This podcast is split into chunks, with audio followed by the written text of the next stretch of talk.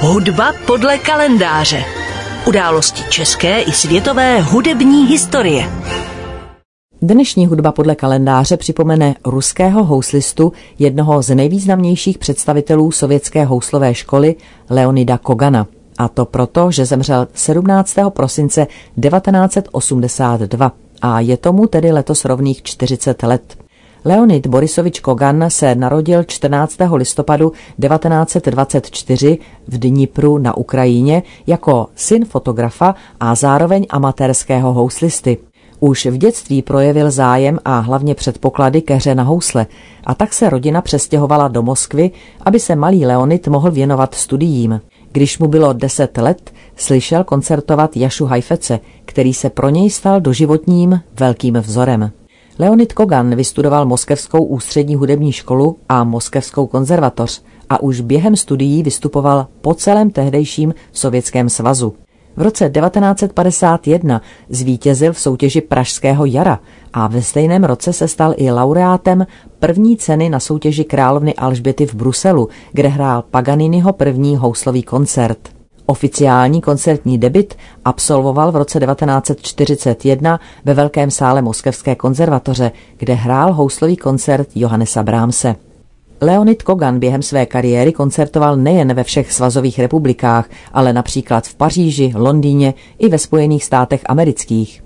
Ve svém repertoáru měl dvě desítky houslových koncertů a některá díla soudobých autorů mu byla dokonce přímo i věnována.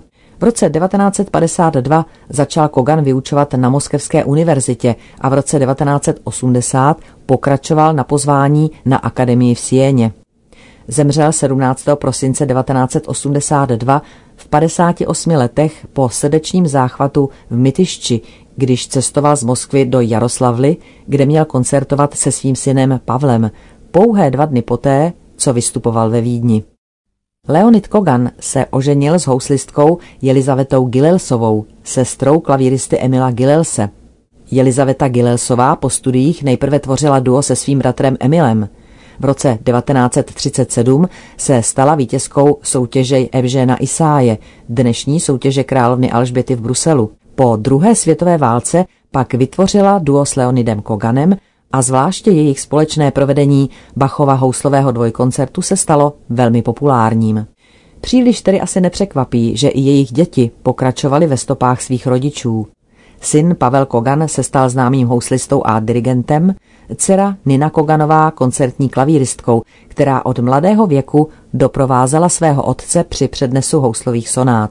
Takto se společně představili například i na koncertech Mezinárodního hudebního festivalu Pražské jaro v 70. letech 20. století.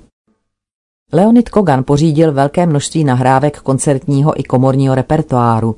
Často spolupracoval s klaviristou Emilem Gilelsem a violončelistou Mstislavem Rostropovičem.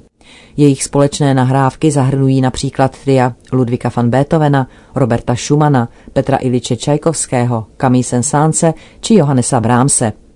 Jako první sovětský houslista nahrál Leonid Kogan houslový koncert Albana Berga. Ve Spojených státech se pak proslavil svou první americkou nahrávkou houslového koncertu Arama Chachaturiana s bostonskými symfoniky a nahrával také houslové koncerty dalších sovětských skladatelů, například Tichona Chrenikova. Hudba podle kalendáře.